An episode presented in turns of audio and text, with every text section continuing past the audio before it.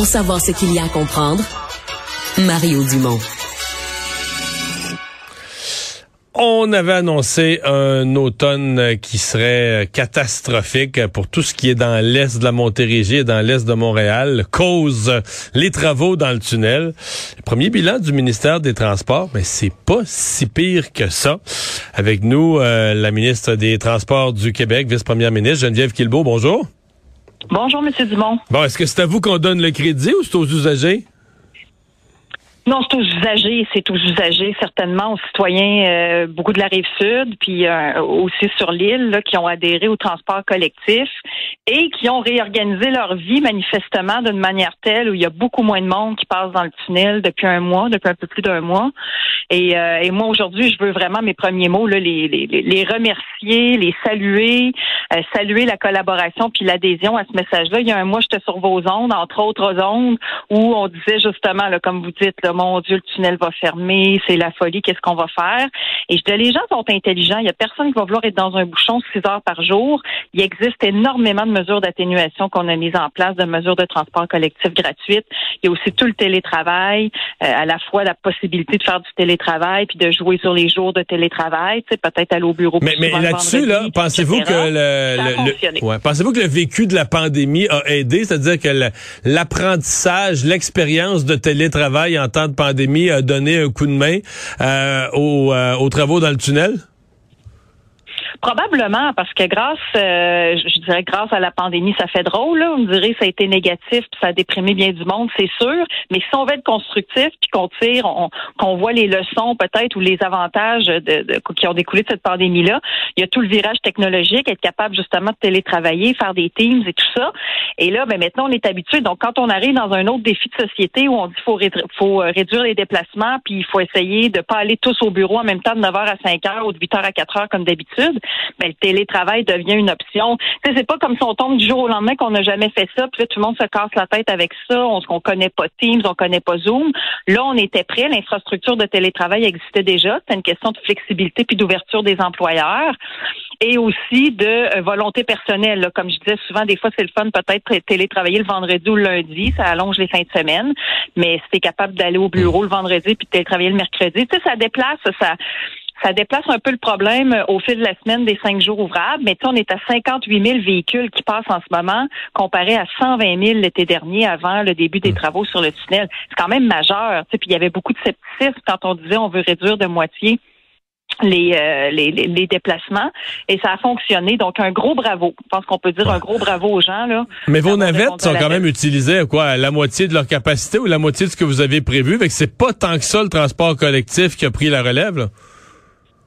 Non, c'est sûr que je vous parle d'un mélange de choses, mais oui, il y a encore des, des, bonnes capacités. Une fois qu'on a dit bravo euh, et merci, faut quand même rappeler aux gens, on est à 1319 déplacements en moyenne au mois de novembre, comparé à 553 avant le avant les travaux. Donc quand même, tu sais, presque c'est une augmentation de 147% Donc c'est déjà très gros. C'est un bon résultat, augmenté de 147% presque triplé.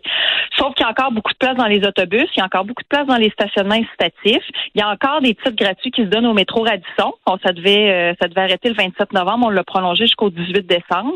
La navette fluviale aussi, ça c'est intéressant. Il y a beaucoup, beaucoup euh, d'intérêt pour la navette fluviale. L'achalandage a augmenté de Mais ça, on va la perdre, là. Oui, c'est ça. Là, ça finit le 11 décembre. Effectivement, vous avez encore une semaine pour y aller. Ça aussi, on l'a prolongé. Ça va reprendre l'année prochaine. Mais il y a eu un bel engouement pour, euh, pour la navette fluviale.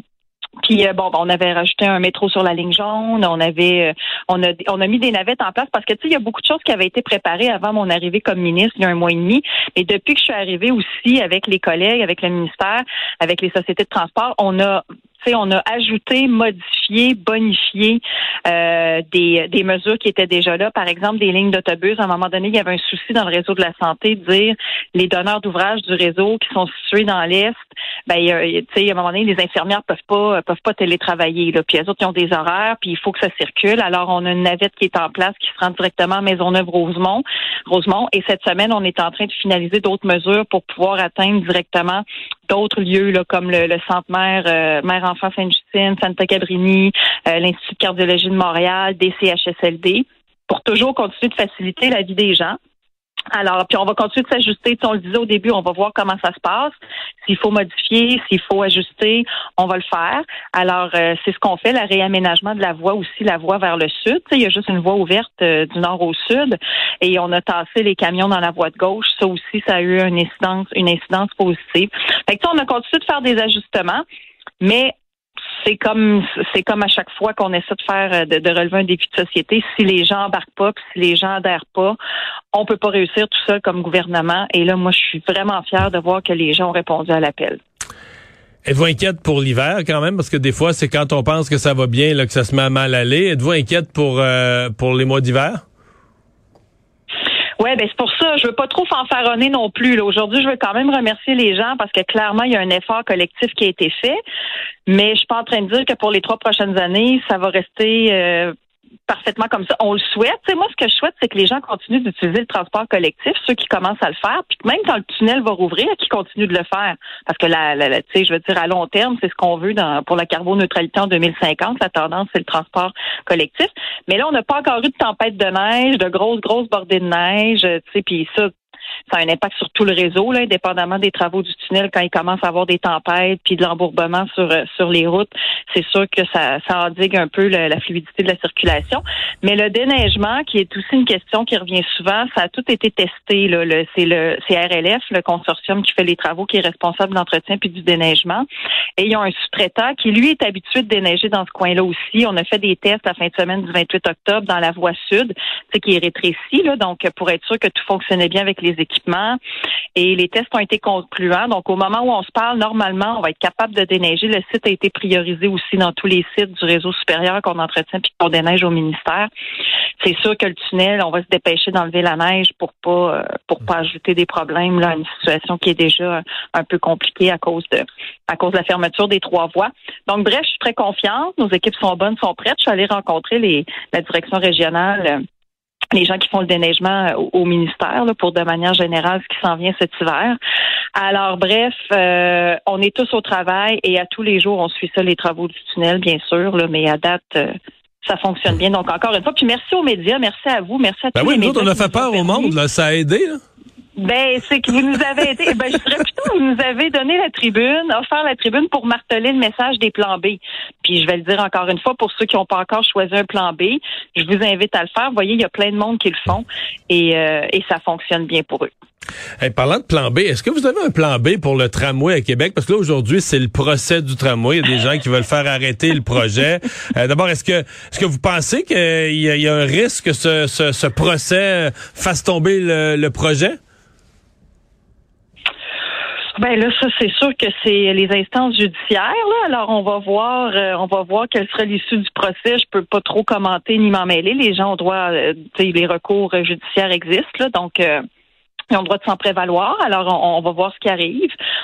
Mais tu sais, indépendamment de ça, nous, euh, le, projet, ben, c'est le projet de la ville. Hein. Beaucoup, j'ai rencontré le maire de Québec il y a à peu près une semaine ou deux, euh, deux semaines plutôt, et, euh, et on l'a abordé là. Alors c'est sûr que là, nous, tu sais, les gros projets d'infrastructure au Québec en ce moment c'est toujours les coûts qui sont le, le, le, principal élément de discussion, je dirais. Donc, on va voir euh, comment ça évolue pour l'instant. Euh, mais le projet, il avance. Nous, on avait donné les décrets, vous vous souvenez, le printemps dernier.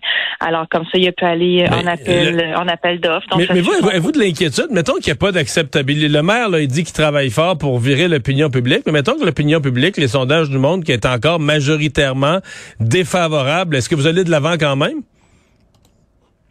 Ben ça, cette question-là, elle avait déjà été réglée parce que, tu sais, mais c'est vrai que la ville a un travail à faire d'acceptabilité, d'adhésion, puis tout ça, d'expliquer son projet. Puis bon, ça, c'est c'est l'autonomie municipale. Mais euh, mais ça reste que le tramway, c'est une, une composante importante de notre réseau express de la capitale. Sais, nous, au gouvernement, ce qu'on avait présenté, c'est le réseau express de la capitale, donc le tunnel Québec-Lévis, le tramway, des voies réservées sur la rive sud, des voies réservées sur la rive nord. On a besoin de cette toile-là au complet, puis ça prend évidemment un élément de transport collectif. Puis c'est le tramway. Puis il va y avoir du transport collectif aussi dans le troisième lien.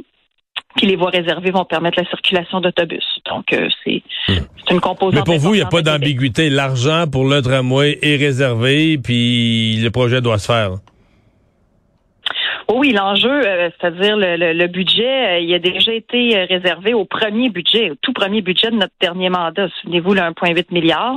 Alors, il est toujours là. là, les discussions, ben, il est toujours là, mais là, je dirais les discussions aussi, ça a toujours été la partie du fédéral. On a senti beaucoup d'ouverture puis de volonté parce qu'il y a toute la question des des coûts. Là, tu sais, ça a parti à 3,3 milliards ce projet-là, et là maintenant officiellement, il est à 3,9. Avez-vous peur que ça monte, que ça fasse un autre gros saut? Comment ça va finir? Avez-vous peur que ça ben, fasse un autre gros, gros saut? on va voir comment ça va finir, mais c'est surtout que moi, euh, puis les discussions euh, sont très bonnes. On discute euh, avec M. Leblanc, entre autres, le ministre des, des, des investissements, des infrastructures du fédéral, pour avoir le fameux 40% d'engagement du fédéral parce que le fédéral, normalement, fait 40% de nos projets d'infrastructure de, de, de, transport collectif. Donc, il y a ça qu'on est en train euh, de discuter, mais euh, tu sais, chacun paie euh, sa juste part. Mais ça prend des projets de transport collectif. Puis, puis aujourd'hui, d'ailleurs, vous, vous demeurez dans Montréal. Vous, aujourd'hui, la STM a lancé l'appel d'offres pour le tunnel de la ligne bleue souvent, on se décourage du temps que ça prend à faire des projets au Québec, puis la ligne bleue. Fait là, c'est vrai, la ligne bleue. Longtemps qu'on en parle. Mais là, c'est vrai, là. Tu sais, le tunnel, les cinq stations qu'on va ajouter, là, le 6 km. Alors ça, moi, ça me réjouit. Tu sais, quand il y a un projet qui avance, quand il y a une étape qui est franchie, puis que le monde se dit, mon Dieu, puis je voyais un titre aujourd'hui de la légende urbaine à la réalité, là, en parlant, en parlant de la ligne bleue. Alors, euh, je voulais le souligner sur vos ondes, parce qu'il y a encore des gens, des fois, étonnamment, qui me disent, la ligne bleue, ça va-tu se faire, ça? Ben, on peut bien se poser la question. Là, Moi, j'ai quitté la politique en 2009. Là, c'était sur le... On était rendu aux appels d'offres. C'était Jean Charest qui gouvernait puis il nous disait la ligne bleue, on n'en parle plus. là. C'est fait. Là. On le fait là. là. Puis 13 ans plus tard, là, on redit la même affaire. Mais là, bon, les appels d'offres sont lancés. Je suppose que cette fois-ci, c'est vrai pour vrai. là.